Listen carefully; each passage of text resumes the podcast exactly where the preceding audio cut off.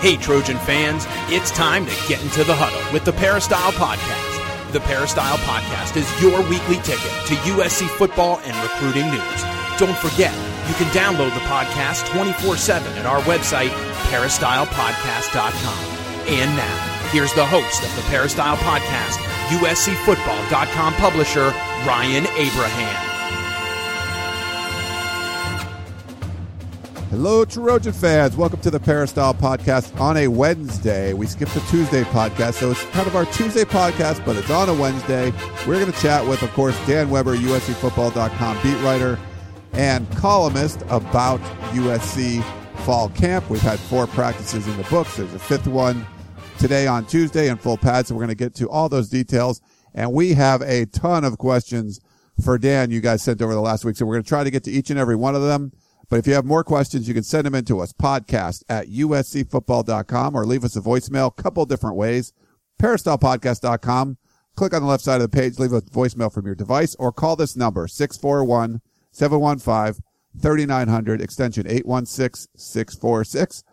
Leave us a brief voicemail there. We'll play it on the air. We got a couple of them today on the show. And of course, love to have you subscribe to us on iTunes. Go to itunes.com slash Peristyle Podcast. They give us our own domain name on iTunes. So go in there, subscribe to our channel. Please leave us positive feedback. That would be wonderful. And, uh, yeah, to just make the podcast even better. And, uh, without further ado, let's bring in Dan Weber. What's up, Dan? How you doing? Oh, great, great. And, uh, no negative feedback. We we just don't want that. I'm just, just kidding. Any feedback's okay. No, I'm just kidding. Uh, yeah, no, that's always the fun part. Yeah, good. Was it any any publicity is good publicity? So yeah, it helps us like people uh, on iTunes. If you you know the more people that comment, I think it just moves us up the search engines and stuff like that. So definitely, I, would love for you guys to go and check it out. And uh, I don't know, Dan, if you're a consumer of podcasts, but I've started doing it more recently, and I just have you know you put the app on your phone and. If you use it, you know anything that'll that'll uh, go into iTunes, you can grab podcasts from and subscribe to different college football ones, and I listen to Adam Carolla too. He's pretty funny. That's he's. I think he's got the most popular podcast in the world. But I never. I, I've produced a podcast for years and years, Dan, but I never really consumed them before.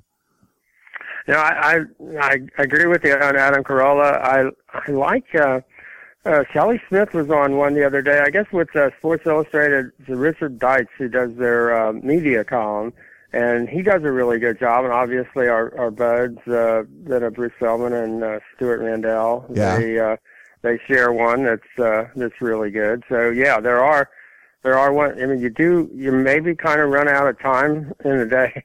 Uh, there's so much media to consume. It's just uh, it's amazing. So that's why we uh, we like it.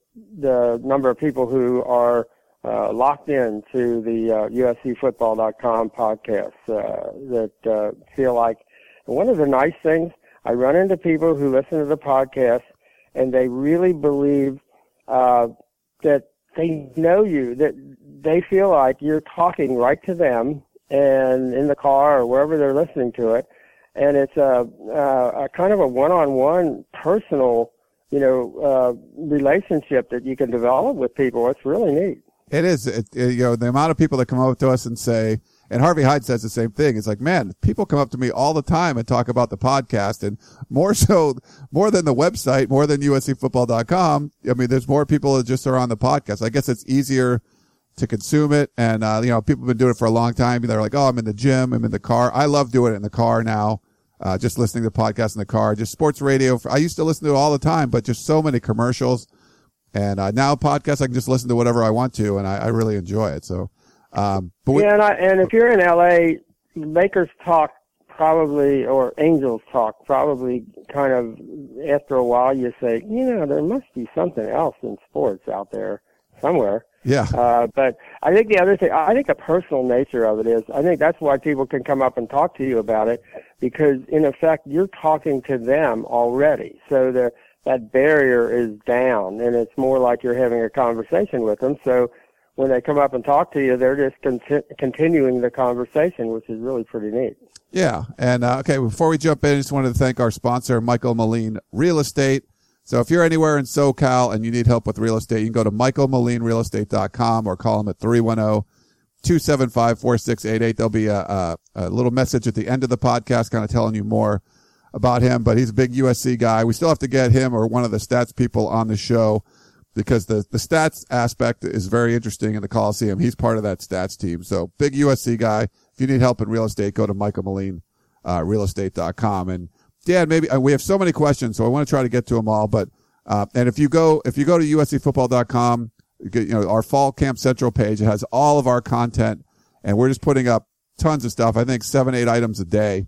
So there's lots of content going up, but you know, first four practices, maybe give kind of a brief, uh, you know, overview of what you saw out there, and then we'll jump into the questions.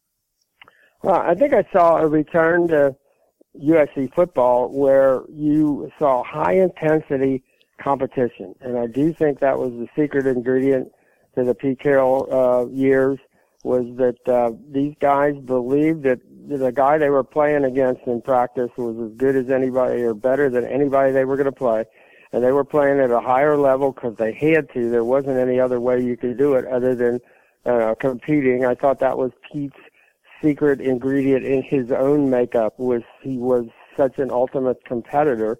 And I think that you know came across to the players. And I think you're seeing now with uh, not a full roster, but darn darn close to it, and a roster with a whole lot of talent and I think one of the uh, great things Pete did in the early years was he immediately incorporated freshmen. I mean, that Michael Williams, that uh, you know, Mike Williams thought was probably the biggest transformation that he came, you know, in, started playing, was a big impact player right away. And and you always had this sense that we're going to recruit such good freshmen that they're going to push everybody, and they may push you out of the way, and they may be out on the field.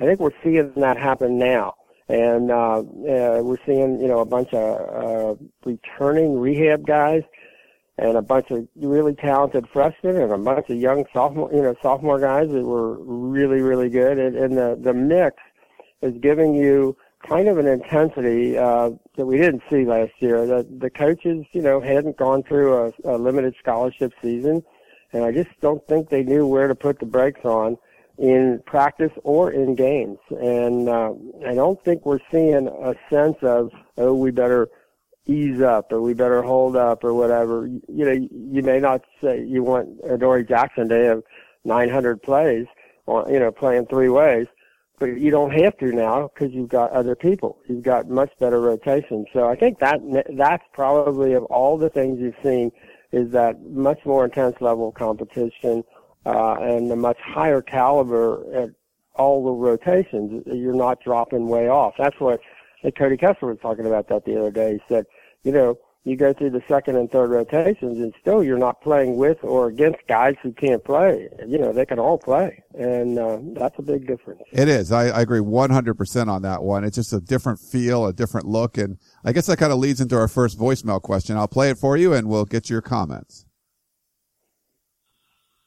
Yeah, hey Ryan, this is uh, Eric in Georgia. Uh, my question is for you, Coach or Dan, really, um, and I know it's early. Does this year feel different to you uh, than recent years? I mean, do we walk, do we run, talk, practice with the silent confidence um, of a program that sees everything coming together finally? And do you think Coach Sark finally understands that USC needs to play four quarters with their foot on the gas instead of slowing down and running out the clock? Um, thank you very much. Love the podcast. Bye on. Yeah, I think Eric, those are the key questions. I think uh, what happens when you practice with the intensity that they're practicing at, um, you develop that confidence. That was the thing that set apart Pete's teams was they knew they didn't just believe that or hope that they were going to do the right thing at the end of games or when they needed to make a big play. They knew they were. It wasn't even a thought in their mind that they weren't going to do that.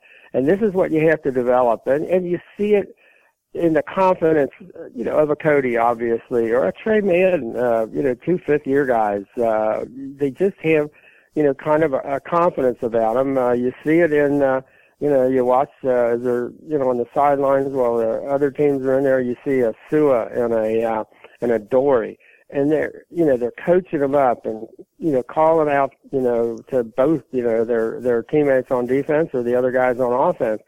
And there is a confidence level that we probably haven't seen before. And and and rightly so. I mean there's probably not another there isn't another athlete for sure in the country like Adoree i mean he just you know he is what he is and nobody else has got one. And Sua is probably real close to that.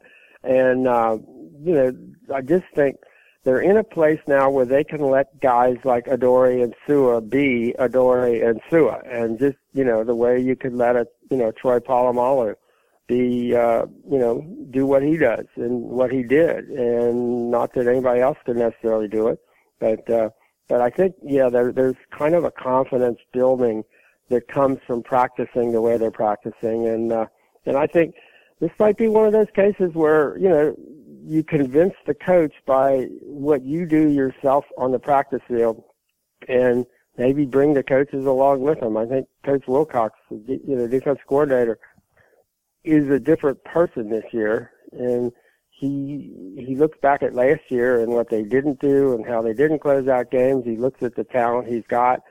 He looks at the fact that there's two or three guys behind every one of those guys, and he's able to say, okay, maybe we will blitz this year, and maybe we will send a Dory. You know, we'll send, you know, we're going to send a lot of different people from a lot of different places, and with the athletes they've got, the ability to do that changes their look completely. All right. Uh, thanks for that one. Let's go to, why don't we go to Tarek? Um, he had a question. Have you seen any weight gain from Quinton Powell so that Sark can use him on defense rather than just special teams? A little bit. Uh, I'm not sure he's ever going to be one of these guys that's going to be, you know, uh, uh, 220 pounds. I mean, that might be the, you know, the ultimate outside goal. I think if he gets to 215, everybody's going to be happy as heck. Uh, you know, he is, uh, I mean, I think the, the thing you could do though, when Quinton is out there, you can do things with him that maybe you couldn't do with somebody else. If you're just going to play that kind of well, you know, we're going to just stand here in our defense and we're not going to take any chances and we're just going to just, you know, hope they make a mistake or whatever. That's probably not not the way to use Quinton. But if you have him out there and you got him flying around and making plays in space and all that, uh, and take advantage of all the things he can do, which is what I think this defense this year should be able to do, is to take advantage of the individual abilities that these different guys bring. I mean, you've got Porter Gustin at six five with a real motor, uh, you know, at that rush end. Or heck, if you drop him off in coverage, it's hard to, you know, the kid's a six five basketball player. Uh, it's hard to throw over him. Or a John Houston who can just fly. I mean, he just he he's been a real revelation. I think we all knew, you know, Cameron Smith could play coming in, and then you see Osa Masina who gives you another big athletic guy, you know, who can, uh, you know, stay in the passing lanes and do a, do a lot of things that, you know, you haven't been able to do before. So I think that encourages them to be able to say, okay, what can we do with these guys instead of, you know, how do we, you know, get off the field before they catch us, uh, which was unfortunately kind of the way they played last year. Uh, okay. Andrew wants to know who's the biggest head turner on the team? Hmm. Tough question. Yeah, that's an I mean, it, I'd probably go with Adoree. Just he just makes some kind of. Oh, you mean? Oh, yeah. I, I was thinking of the new guys. Oh, yeah. No, Adoree. He he's not like you know any normal human beings. I mean, you know, on the sidelines last last night, people were talking about. Well, I wonder if, if on one of these uh, breakaway plays, if they say Adoree gets some kind of a return or an interception, and somebody's angling to try to maybe it's Adoree and one defender who's trying to angling and cut him off at say the inside the ten yard line, and we're guessing is say it's at the seven. Does Adoree launch himself and just see if he can make it into the end zone? Uh, you know, from the seven or eight yard line, might be able to. I mean, we probably haven't ever seen a play like that. You know, but you saw Reggie or Adoree, you know, get to the goal line, do a, you know, the flip and uh, but there is now talk about what if Adoree just you know gets in the right situation and just decides I'm going to show you who the long jump champion in the Pac-12 is, and just takes off like he's running. You know, like how far you know what kind of a head start would he need? What kind of you know run up and all that kind of thing. But but that's the kind of stuff that people when you watch Adoree you start thinking about. I mean he's had he's had as many touchdowns almost as anyone he hasn't played offense yet. You know, I mean, he just he figures out a way to do things that other people don't even think about. I mean, the the ball strip on on Dominic Davis the other day was just how did he do that? You know, I mean, it's uh, he swung him around, and Dominic I think thought he was going down, and as he kind of got closer to the ground and he had his back turned, that's when the Dory took the ball away from him, and that's the kind of thing you probably in the old days you would have seen it from a Troy Polamalu or maybe a Matt Rudiger or a Lofa Tatupu, guys like that. And those are the plays we haven't seen from those kinds of playmakers, and, and that's what you want to see that that's back. So, uh, so uh, yeah, you can't go wrong with with Adoree. Uh, Sua would all, always be in that.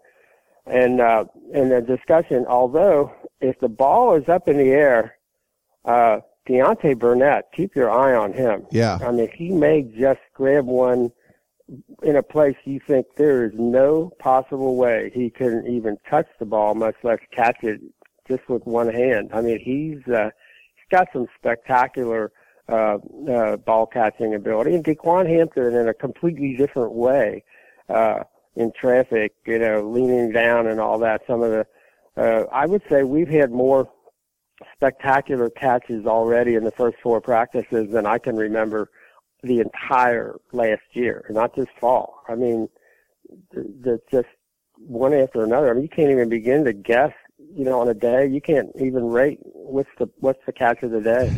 They're just there are a lot of catches being made out there. There definitely are. Um, okay, Stephen Poway. Sorry, we just have so many of these. It's crazy, but uh, uh we love it. We love to hear your questions. Uh, reading about the uh, academic eligibility situation with Jalen Cope Fitzpatrick, he's the tight end for USC. We haven't seen him out of practice yet. Uh, raises the question, why aren't we seeing other players in this same boat? Not that I'm complaining. On the contrary, I'm pleased that this situation is so unusual. But are players doing better academically these days due to the legacy of Coach John Baxter? Is it due to the fact that they have a small number of players that were easy to monitor and track? Is it due to increased personnel in the compliance department? Other factors? Thanks, Stephen Poway. Oh, Steve, I think without a doubt. I mean, they're doing better academically. It, uh, we've heard it from Cody uh, uh, more than anybody who talks about. He said, you know, how confident he is about this year because he will say we had the highest GPA of any football team at USC ever last semester. So, uh, you know, right away, you know, when your, you know, Heisman candidate, fifth year quarterback is talking academics first, uh, that's a pretty good, uh, that's a pretty good sign. We've got an awful lot of guys that are either graduated or within one class of graduating. Uh, you know, that's another, you know, really good sign. Uh, they just, uh, you know, everywhere you look, you're looking at a guy who, uh, you know, basically uh, a lot of just guys that have their degrees. So there's a seriousness about it. I mean, we don't you don't have any like necessarily geniuses, you know, where you're you know some kid that's gonna you know win the Nobel Prize in chemistry maybe. But you know, a kid like Connor Spears, you know, coming from the Ivy League, uh, tight end, uh, really smart kid. You know, he's doing film sessions for the tight ends. He's the one, you know, that they're all you know going to you know well, how do we run this or how do we run that? Um, there's real serious. Uh, you know, smart kids. And, uh, and it's, uh, it's, it's clearly the case. So yeah, you're right. Jalen has kind of, you know, been, been the exception right now. And I think it's, you know, when you're, you, um, you know, were an academic, you know, had some issues, uh, earlier, uh, I guess was the fall semester. It's never going to be easy to get way above, you know, your head way above water. I mean, you're, you're probably always going to be, because, uh, the farther you go along in, you know in school, the more the demands are in terms of uh, the NCAA rules about where your academic, where your GPA has to be, and what the uh, upper level courses you have to take, and all that. So it's probably going to be a you know a, a struggle all the way through for Jalen, but. Uh, but this team has uh, academically performed well. I thought last year with the morning practices, the first time they went to morning practices with Lane, that really threw guys off, and, and especially the freshmen. And there were real adjustment issues. Last year, it didn't seem to be any problem at all, and and I'm not even sure anybody is exactly sure uh, what all the factors are there, but but it's it's clearly the case. Um, Dan, we had a couple questions on uh, kind of how guys are looking. Matt from Woodland uh, said, "What players have been have made the most progress over the summer and spring? Any guys showed up obviously unprepared, and kind of the same lines, uh, same line Steve wrote in. Any guys that exceeded your expectations or disappointed you? So any, any kind of guys, one way or the other." I think Max Browne is just just the sense we always had the sense that he'd be ready to step in. But I think I was talking to you the other day, and I said, you know, watching it was a day when Max really had uh, got got a lot of chance to make a lot of throws and do a lot of things. And I said, you know, he'd probably start on 11 out of 12 teams in the SEC, and wouldn't start the other one only because they needed a quarterback to run the ball but uh, uh, he's really uh, he's really been impressive. Uh, I think Steven Mitchell at 100%, you know, full health has been uh, watching Juju, you know, Smith Schuster and uh, Kevon Seymour go at it the other day. You just realize on a lot of one-on-one stuff, you realize how powerful Juju is, and he's a different kind of a wide receiver that you know, he works so hard and he's so young and working so hard and such a leader. Uh, but it comes right down to it. Man, he's a strong, tough dude and, uh, he really wants to catch the football. So, uh, um, think, you know, he's, uh, done a really nice, really nice job. And then, uh, you know, after that, you don't want to, you don't want to slight anybody, but I think this is a team that's got, had some serious purpose. I think um, they they have a sense that you know for whatever reason they didn't get it done last year, and they know why. You know, previous years they didn't get it done, but this year they're just not going to let anything uh, you know keep them from getting it done. So. I think you know from when you look at the weight gains by the guys who need to gain weight, when you look at the weight losses by the guys who need to lose weight, uh, most of that seems to have happened, and and um, you know the guys that needed good weight have it. The guys that you know needed to drop some have have mostly done that, and uh, um, so it's it's really hard to just other than those few that are just you know out in their own own separate place. Uh, it's hard to say you know any one guy just jumps right out at you. All right, uh, let's go to Garrett in Seattle. This is a little longer one, but he said, since you were talking about Max Browne, I thought we'd go into it. Uh, Dan, is it a foregone conclusion that Max Browne will be the next quarterback after Cody Kessler? What are Sam Darnold's chances of winning the spot? He is the only QB currently on the team who has legitimate running capabilities. I know Max has been doing well in practice and is next in line, but we have seen many times with Cody Kessler where if the play does not go perfectly as planned, whether it's just because of a blitz, wide receiver's not open, protection breaking down, etc., the play is basically dead and he'll just throw it away or get sacked, which of, which a lot of times proves to be a drive killer. Realistically, could we expect anything different with Max or Ricky Town at quarterback? Darnold, on the other hand, has the ability to turn those kinds of plays into positive gains with his running ability and keep drives alive more consistently, which is what USC's been lacking in recent years against tougher teams.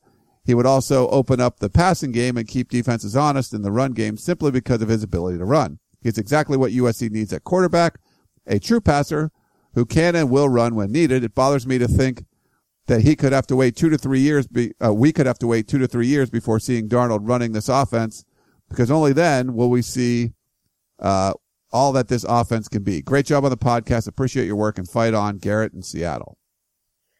Okay, Garrett. Uh, I mean, I think one of the problems there with the you know, the assumption, I, I think you know Sam has done a done a nice job, and he definitely can take off, and he is a competitor. He looks uh, like a guy who could easily be, uh, you know, uh, a, tight end in a quarterback's body by the time he grows up, and uh, you know, or a uh, you know a Roethlisberger starter type guy who just can you know stand in there and take almost anything. But uh, but I do think Cody and uh, Max will probably take off a little bit more this year. I think you, you'll be surprised that uh, that they're not to. You know, I think last year was kind of a learning experience for all of them in terms of what exactly everybody wanted or expected. But uh, but I think uh, I think they'll take off. But I think you, you may be, you know, in terms of wanting to see somebody who can run the ball maybe uh, not taking it. That would be like, for example, saying, "Man, if if Tim Tebow only played for the Broncos, that Peyton Manning could just take a seat on the bench, or uh, maybe he could go back and you know, play for the Patriots, and they could put Tom Brady on the bench or whatever." I'm not sure that would be the way you want to go. I mean, I think you know uh, Max will be good enough to have everybody saying, "Man, it's so great we got him for two years." Is my thinking how that's probably going to play out. So no, I don't think uh, I don't think there's any question uh, who the quarterback next year is going to be. Uh, that's going to be Max Browne, and uh, I think everybody will be uh, thrilled to death that, that he's the quarterback. Yeah, and, and Steve Sarkisian did say that you know Ricky Towns looked a lot better from the spring. Uh, I thought Sam Darnold's looked really good too, but Max Browne, it, it seems like he's on another level. I, I, don't see anyone beating him out. I think you know, if, you know, if, if, Sam Darnold comes in and is playing way better than Max Browne, I'm sure Steve Sarkisian would would put him in there. But as of now, Max Browne looks like he could start all over the place. So I mean, it's good. It, it's good to have a guy like that on your team. And and Ricky actually will take off and run the ball uh, uh, has in the summer. So they've obviously talked to him about it, and uh, and so I think I, I think that hesitation last year probably won't be there this year across the board. That you will see guys take off and and, and run it. So uh, it might not be as much of a need as uh, as you think it would based on last year when you see this year. Yeah, that was Garrett in Seattle. It might it sounded like Garrett in San Clemente, but well, you know that's good. that's great. We love that you, you know people follow kids and they they want to see a certain type of player in there. So, uh, cool stuff. Let's go. We got a voicemail question, Dan. Again, here we go. Hello, this is Randall in Dallas. I was hoping to get a question answered by Dan. Um, it deals with scholarships. Um, as USC is now offering a four-year rides as opposed to the renewables, uh, when a walk-on player earns their scholarship, do they have the uh, the full ride, or is it still a renewable one? Uh, thank you, fight on, and I'll talk to you guys next week. Yeah, they renew the uh, uh, the walk-ons get a renewable one. So, uh, for example, uh, the two walk-ons from last year, Ryan Dillard, I guess George Katrib, who got scholarships, who returned this year. Uh, those scholarships now, uh, those went to um, uh, the special teams guys who've done such a great job, Zach uh, Smith and uh, Connor Sullivan. And so, uh, yeah, those are uh, those do not become the four-year. Those are not the four-year grants. Those are you know year by year renewable how that's going to play out this year when we see how many guys are here and how many can be renewed. I, I, I would certainly, I would think they're going to announce the, you know, the four blue shirt guys. And then, uh, I do think they'll have scholarships left over. Uh, there are a lot of ways to go with that. I mean, one of the ways you can't go, unfortunately, for say a Connor Spears, you have to be in the program for two full years as a walk on before you can get a scholarship. So, he's in his uh, fourth semester now, but uh, he will not be eligible for a scholarship until January. Um, and, you know, there's somebody that is just as as worthy of a scholarship as almost anybody on the team. But uh, but yeah, the the, the walk on guys get the uh, renewable for a year. All right. Uh, thanks for that voicemail. Let's see. Um, we'll go to it's A Dub from Sonoma County. Uh, he says from the USC Media Guide, we don't remember something worded this way a year ago, and he puts in quotes, "We're not going to stray very far away from our offensive approach of a year ago." Steve Sarkisian said, "Who will continue to call the plays in USC's up-tempo, no huddle offense with help from offensive coordinator Clay Helton. We just find this interesting." This seems to indicate that Sarkisian is going to have the same offense as last year. If so, then USC is going to play not to lose instead of playing to win. Is this correct? That's AG Dub from Sonoma County. Well, yeah, I I won't uh, reveal uh, AG Dub's uh, uh, name here, but uh, uh, a very good, close observer of the program, and I think it's not so much, you know, most coaches aren't going to say, oh, we're going to change our, you know, our offense. I think it's attitude that has to change. And, uh, so, um, you know, you may decide you're going to do this or you're going to do that. Uh, I think it was the emphasis on what you chose to do, when you chose to do it, what kind of you know risk you were going to you were willing to take, and, and all of that kind of thing. I think they were basically they ran. You know, you can run the same offense two straight years, but if you were very risk averse last year, and say this year you're not risk averse, and to be honest, let's say this year your offensive line can really uh, get you yards when they know you're going to run and you know you're going to run and you're still able to run it. Last year, when that happened, they often weren't able to run it. I think the key there is the ability, and Sark wants to be a run first coach, but they have to be able to run it first.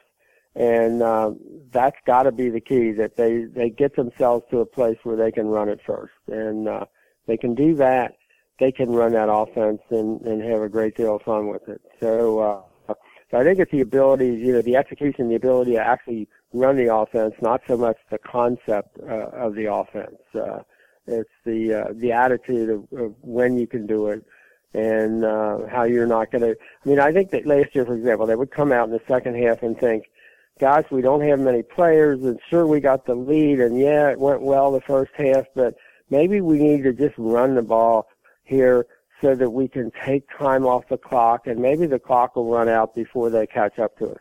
And we know how that worked. That, you know, there were a couple of real, you know, clinkers in there. And I think this year you can't come out and say, gee, I hope, you know, you know, my thinking is, well, what if you, you know, we can't throw the ball three times and not run any clock off and you know give a, give up the ball. And my thought is always, uh, well, hell, then complete your passes and move the ball down the field and score again. And then they've got a bigger hill to climb if they were going to try to get it back in the game, uh, the team they're playing. So I think there'll be more. If that thinking takes over, uh, the offense becomes kind of a side issue. You, you, it, it's just what you do. Uh, but a lot of it is when you do it and how you know how you decide to do it. I think is more important. All right. Uh, let's see. Let's go to Robin Yukaika. Uh, he says it's an offensive question too. With the added depth on the offensive line, do you think Steve Sarkisian with the up tempo offense will rotate linemen, especially running the football to gas the defense even more? Uh, seems like that would be a good strategy, especially since we can rotate a couple of backs in there as well. That would open the playbook more for Cody and the receivers in the deep passing game, or at least play action pass. And he said, factoid, in the last five years, USC has won more games than UCLA, uh, and only one fewer than Notre Dame and two, our two main rivals. Uh, I used the, the, this last five year time frame because that's the true length of the sanctions and it was greater than the three years assessed and how it affected the team and players allowed to transfer without sitting, so on and so on. Not bad since many of those athletes, instead of playing for SC, ended up playing against USC. Fight on. Great job on the podcast, Robin Yukaika. Yeah, Rob, you're exactly right. They, uh, the way USC has, uh, you know, survived the sanctions, uh, managed to, to get through the sanctions, considering all of the, the coaching turmoil, and the whole issues of you know everybody knows what happened and what it meant you know and why it happened and all that kind of stuff uh that they were able to to survive and to be in the position they're in now is is truly remarkable and it says something about the nature of the USC program. I think you could fairly say no one else could have survived those sanctions that well. Not Alabama, not you know Texas, Oklahoma, not you know Notre Dame, UCLA, nobody. Uh, it's truly amazing, uh, you know, what they've been able to do, where they are. It's a tribute to the entire USC program historically and everything else. Uh, and the school, give them, you know, credit for just being, you know, the school, you know, that USC is. Uh, in terms of the rotations, I think we're already seeing that. I think that's a, that's something Coach Connelly is obviously likes to do. I mean, he's, you know, he's had a Chris Brown in there. He's had a Chuma Edoga in there. And uh, uh, I think you're going to see guys sliding in and sliding out. I think the fact that Toa Lobendahn can play a number of different positions, uh, the fact that Chad Wheeler looks like he's really ahead of schedule, you know, coming back. I think there are going to be, uh, you know, multiple choices that they're going to have. and um, it'd be crazy not to take advantage of them. So I think they're getting them ready, uh, you know, for those kinds of, of rotations already. And I, I agree. Uh, I think you know it'd be nice to guess the other team instead of you know worried about that you're going to be gassed. And I think one of you know the most effective ways to do that is to run the ball and you know knock people off the line of scrimmage. So uh, so I think we're seeing uh, the beginnings of, of that. All right. Uh, why don't we go to Marcel in Diamond Bar? He said, I noticed USC was not featured on the Pac-12 network training camp. Um, Pac-12 network's training camp. I guess they were showing training camp shows. I don't get the network, so I can't tell. Uh, but what was the reason behind that? If you've already answered this question, I apologize. Thanks and fight on from Marcel. Marcel, I think they're they're the last team. Uh, they're going to be here. I believe this is from off the top of my head, the 26th. But I think they're uh, 12th and last of the uh, Pac-12 uh, from the training camp, uh, you know, series this year. Uh, and I will say this: so we're going to miss Rick Neuheisel. He was so good at what he did, and we we had a chance to get together with him beforehand. He really knew what he was doing, and he was able to say it in such a you know an interesting way. Uh, but uh, but USC will be on the Pac-12. I believe it's uh, uh, August 26th is the day that they come to USC, and I do believe that's the 12th out of 12. So they're getting here. It's just taking them a while. You know, Dan, one of the things I was thinking about this morning for some reason, you know, I don't, like, I don't get the Pac-12 network, um, but I, I know the 30 minute game recaps people seem to like. It's not a recap. It's like really you can show like the whole game in about 30 minutes. I wonder if those are available online because I think it'd be something fun for fans to do because sometimes you forget stuff that happened. You remember the end of the Arizona State game, but you might not remember most of the second half of Colorado or something. And you could go back and watch, uh, you know, the 30 minute version of those games. If, if they made those available online, that would be very cool. I don't know if they do. I'll have to check. I know I, that was a question. I mean, unfortunately, uh, I just assumed that when they had the president of the Pac-12 networks, Lydia Murphy Stephans, speaking last week, that she'd be available for questions. Well, I mean, she barely got finished reading her speech, and she was out of there. I mean, she was like, uh, you, you know, it was like, was that Hillary Clinton? Yeah. Uh, you know, it's like, where did she go? She's gone. Because that was the exact question. I I really think that they are they need to have a way that you can access that kind of com- content. Because those games, I mean, and, and there are some days you turn it on and there's three straight USC games, and you go uh, from last year, and you think, wow, okay, I didn't remember that. Oh, oh yeah, that's. And, but they actually do them uh, in in 60 minutes. Oh, sorry. Okay. They, they they do the total game, basically every play in 60 minutes, and it's the best feature on the Pac-12 now that Rick Neuheisel isn't there. Uh, it's the it's the best single feature, and uh, uh, yeah, fans could. I think that would really enhance the you know their ability. And to me, if I were the Pac-12, I also try to. I think uh, like USC and a number of schools have digitized old game film and uh, that would seem to be a really attractive, uh, you know, offer if the Pac-12 could pull that off. And I'm gonna I'm gonna talk to uh, the Kirk Reynolds of the Pac-12 network about that. That's uh, that's something we ought to follow up on and see are they going to be able to do that and when maybe. And um, and people would love that if you could just call up, uh, uh, you know, a particular game and and watch it. You'd uh, you know, or like last week if people could call up uh, Frank Gifford games and, Yeah. and just see whatever you know what can I see you know that's available uh, you know on Frank Gifford. I, I do think uh, networks uh, have to start doing more of that because people really want to kind of do their own programming now. So, um, uh, but that's uh, that's where I'd like to see them go. So that we need to follow up on that question. Yeah, and I remember that presentation she gave. It kind of seemed like a high school kid talking in front of people for the first time, like reading off of cue cards. It was really, I was like, wow, she's nervous up there talking. So No, I felt mean- kind of I mean, bad. I know she did not want to hear the word DirecTV one time. Yeah. uh, thrown her way, or or the question that somebody would say, "Well, I was watching the SEC network and they had 47 football games on this week, and I was watching the Big Ten network. They had, you know, classic Ohio State, Penn State, da da da." and then I turned on the Pac-12, and it was Washington State, uh, Oregon State volleyball. Yeah. Uh, what's going on here? Right. Uh, and the Pac-12 is very, you know, diverse programming and very, you know, across the board equal and all that. And, and there are people who say, well, then maybe that's why you only have 12 million subscribers, uh, as opposed to, you know, 60 and 70 million.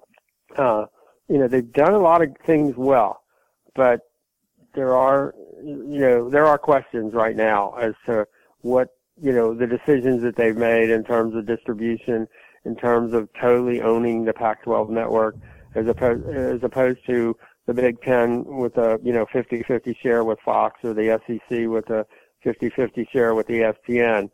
Uh, I think the uh, Pac-12 is starting to think that maybe they need to start looking for a partner, uh, but that's not been the direction that they've talked about, and uh, we'll see how this goes.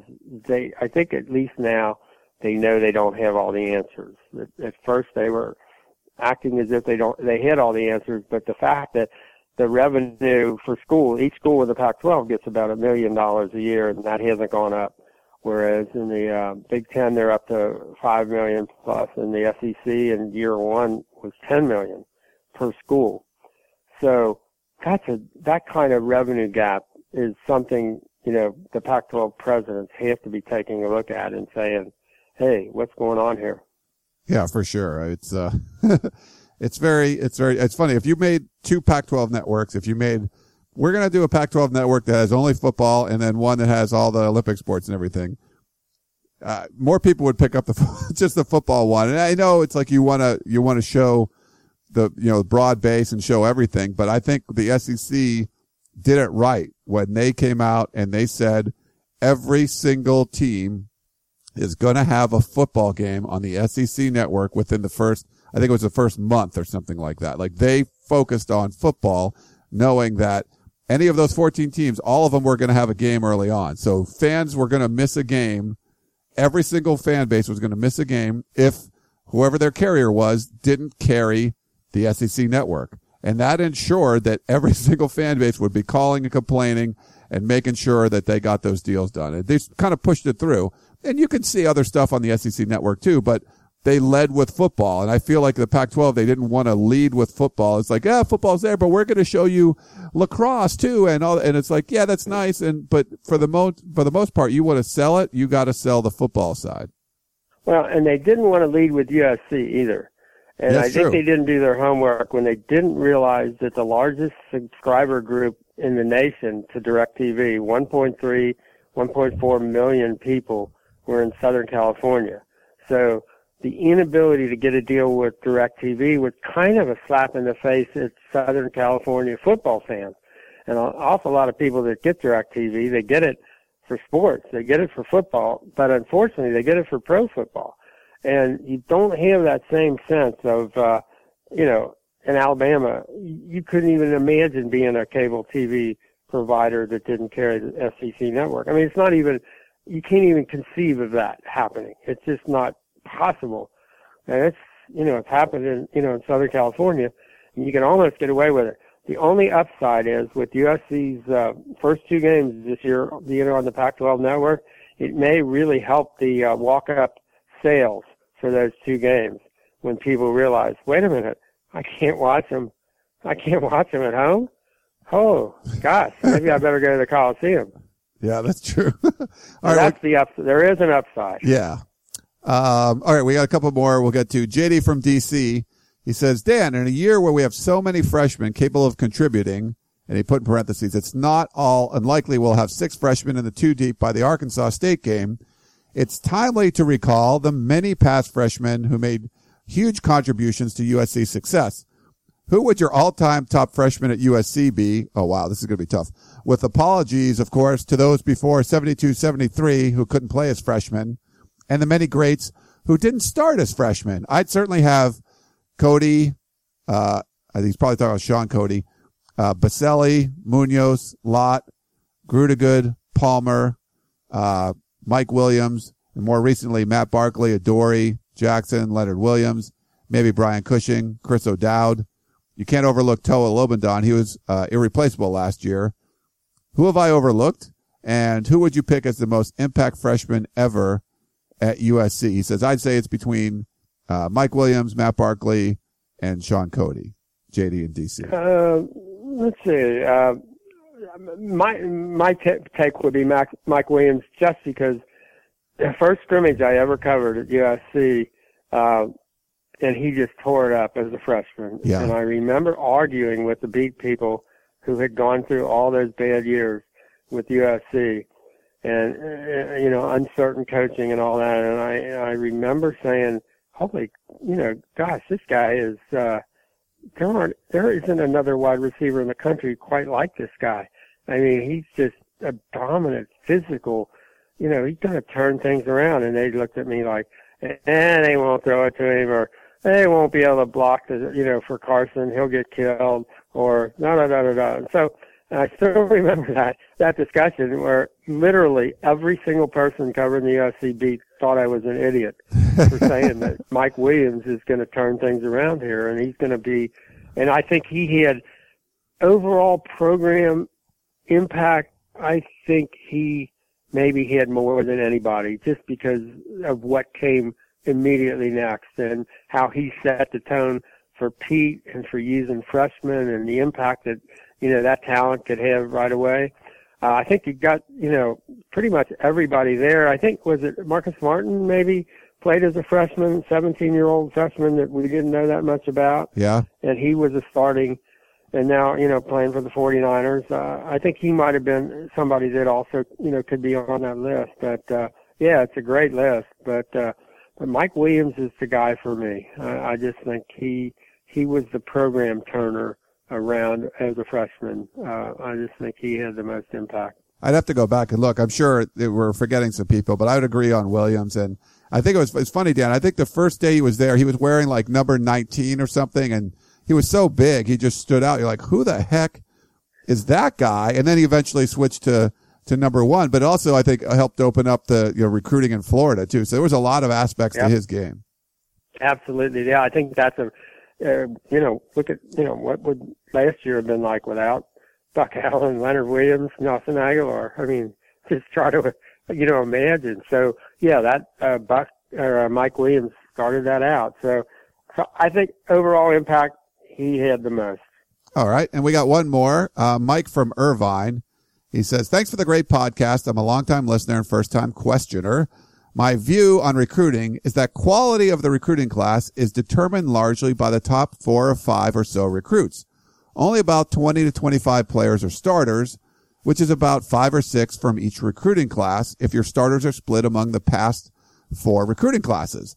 The 10th, 15th, and 20th best recruits provide bodies for the scout team in depth, which is really important for the team as a whole, but they rarely make consistent contributions in games during their careers. For example, from the 2014 class, I would project uh, the impact players to be Adoree Jackson, Juju Smith, maybe Bryce Dixon, Max Browne, Toa Lobendahn. Other recruits like Ajene Harris and Jonathan Lockett are terrific and will contribute with some playing time and in practice, but is unlikely they will be high impact players because only so many can start. They would be high impact at another school with lower quality top six in their class. So he had two questions based on that. Assuming the top four or five recruits are real difference makers in the recruiting class, who do you think are those difference makers in the 2015 recruiting class and why? And what is your take on the idea that quality of recruiting class is made up largely of its top four or five players? Thanks, Mike from Irvine. So it's a little longer one, but hopefully you get the gist of it. Yeah, Mike. I, I mean, I think you can, you know, make that case. Uh, but if I look back at, say, the Pete, just the Pete era, I think the thing that made those teams special, not just the stars and the playmakers, but all the way through um, the competitors and guys that you know probably weren't going to go on to the NFL, but they really made you know big plays and key.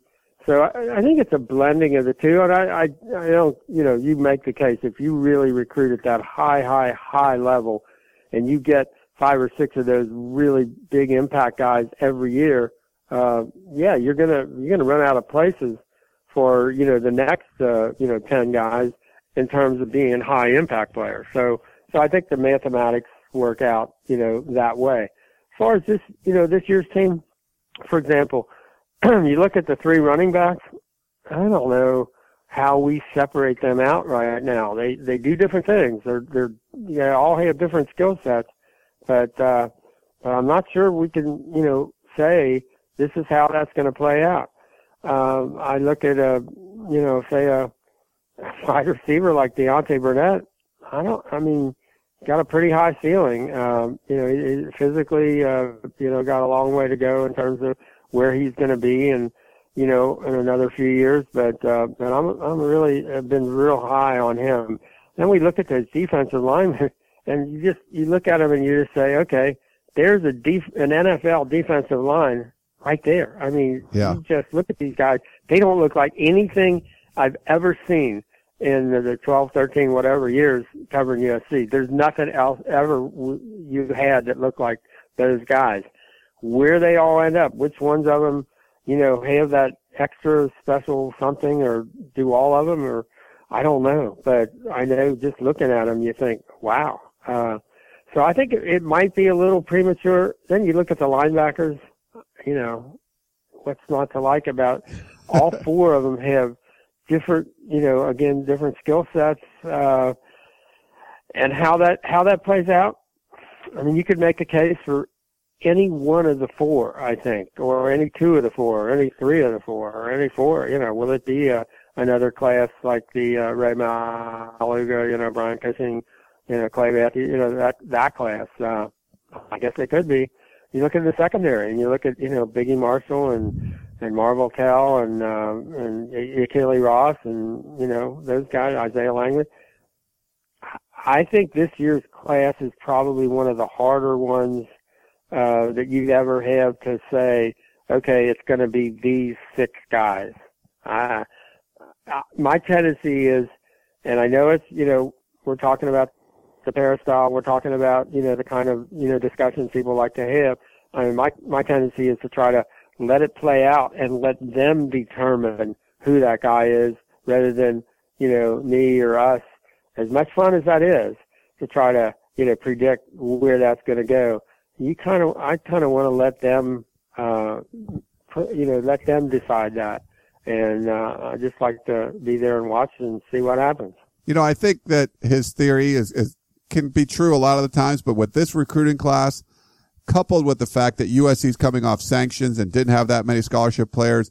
I mean, you look at, if we're at practice, you know, this week and we saw the entire line, I mean, the entire like linebacker crew would come out. All four of them were the true freshmen in one line. And then the secondary, they would all come out. All four of them were true freshmen. They got so many seniors on the defensive line. I mean, it, how could you not have two or three of these guys start not starting next year on the defensive line? So, I mean, next year, uh, you know, 2016, could USC have six or seven of the true freshmen from the class of 2015 starting on defense next year or more. I think that's a distinct possibility. So just on the defensive side of the ball, you could have more than the, the five or six. Just be, I think because of the nature of this, how good this recruiting class was, the defensive class was such balance where you really have like you recruited a starting defense in the Pac-12 all in one class, which is crazy. It doesn't normally happen. And coming off sanctions, you're just going to need bodies to come in there and, and start playing. Well, and that was one of the real advantages USC had going in. And, and USC has some naturally built-in advantages. They still have the most players in the NFL, despite the sanctions. USC's number one. They've got the most first-round draft picks, the most overall number one draft pick, and the most NFL Hall of Famers. Well, uh, I guess Notre Dame tied them this year. They each got each have twelve. Uh, but uh, USC has been able to recruit to that. And then when you say, and because of our numbers, there's a pathway for you to play pretty much right away. I think that skews, as Ryan said, that skews the numbers for this coming year. Uh, it's a, uh, yeah, this is not a uh, a normal year just because of what they were able to do uh, in selling the program for all the historic reasons and all the you know, USC reasons, and as well as there's going to be a place for you, and very soon, and especially on defense. All right. Well, it was a big podcast. I'm sorry again we didn't do our Tuesday one. We had uh, I don't know if I mentioned at the top we had some technical issues. We were trying to do a podcast from the practice field, so we moved it to Wednesday. And uh, Dan, thanks for very much for coming on. And I know we had a lot, a lot of questions, but we got to all of them. So thanks for everyone sending them in, and thank you, Dan, for answering them. Well, I'm not sure we got all the answers, but we uh, there. I think this is the time of year where the questions should outnumber the answers, and uh, and uh, and that's the fun part about it. You know, it wouldn't be as much fun if if we had all the answers. Uh, those are to be determined as we go. I agree with you 100%. All right. Well, thanks, Dan, and everyone else. You have been listening to the Peristyle podcast. Thank you so much for tuning in. We'll talk to you next time. And here's a quick message from Michael Moline Real Estate. Most people know that buying or selling real estate is no small undertaking. Understanding the market value of your home, pricing, advertising, closing, and perhaps even selling personal property along the way are all examples of the real estate journey. And Michael Moline Real Estate has the experience to help make that journey an enjoyable one. Southern California real estate inventories are at historic lows, so there is no better time than now to sell your residential property. Whether you're moving into a bigger home or downsizing, personal property is often a component of the real estate estate transaction. Michael Moline Real Estate has industry expertise to help you with both your real property and your personal property as you get ready to transition. Michael Moline Real Estate specializes in properties located on the west side of Los Angeles and the southern San Fernando Valley communities. Allow Michael Moline Real Estate to give you a free comparative market analysis and home valuation so you know how much your home is worth today. Contact Michael Moline at michaelmolinerealestate.com. That's Michael, M O L I N E, realestate.com.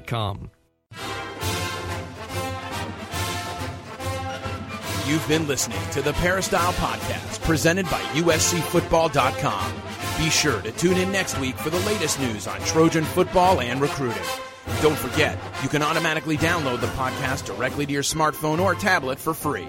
Just click the iTunes link on peristylepodcast.com or search for Peristyle Podcast at the iTunes Music Store.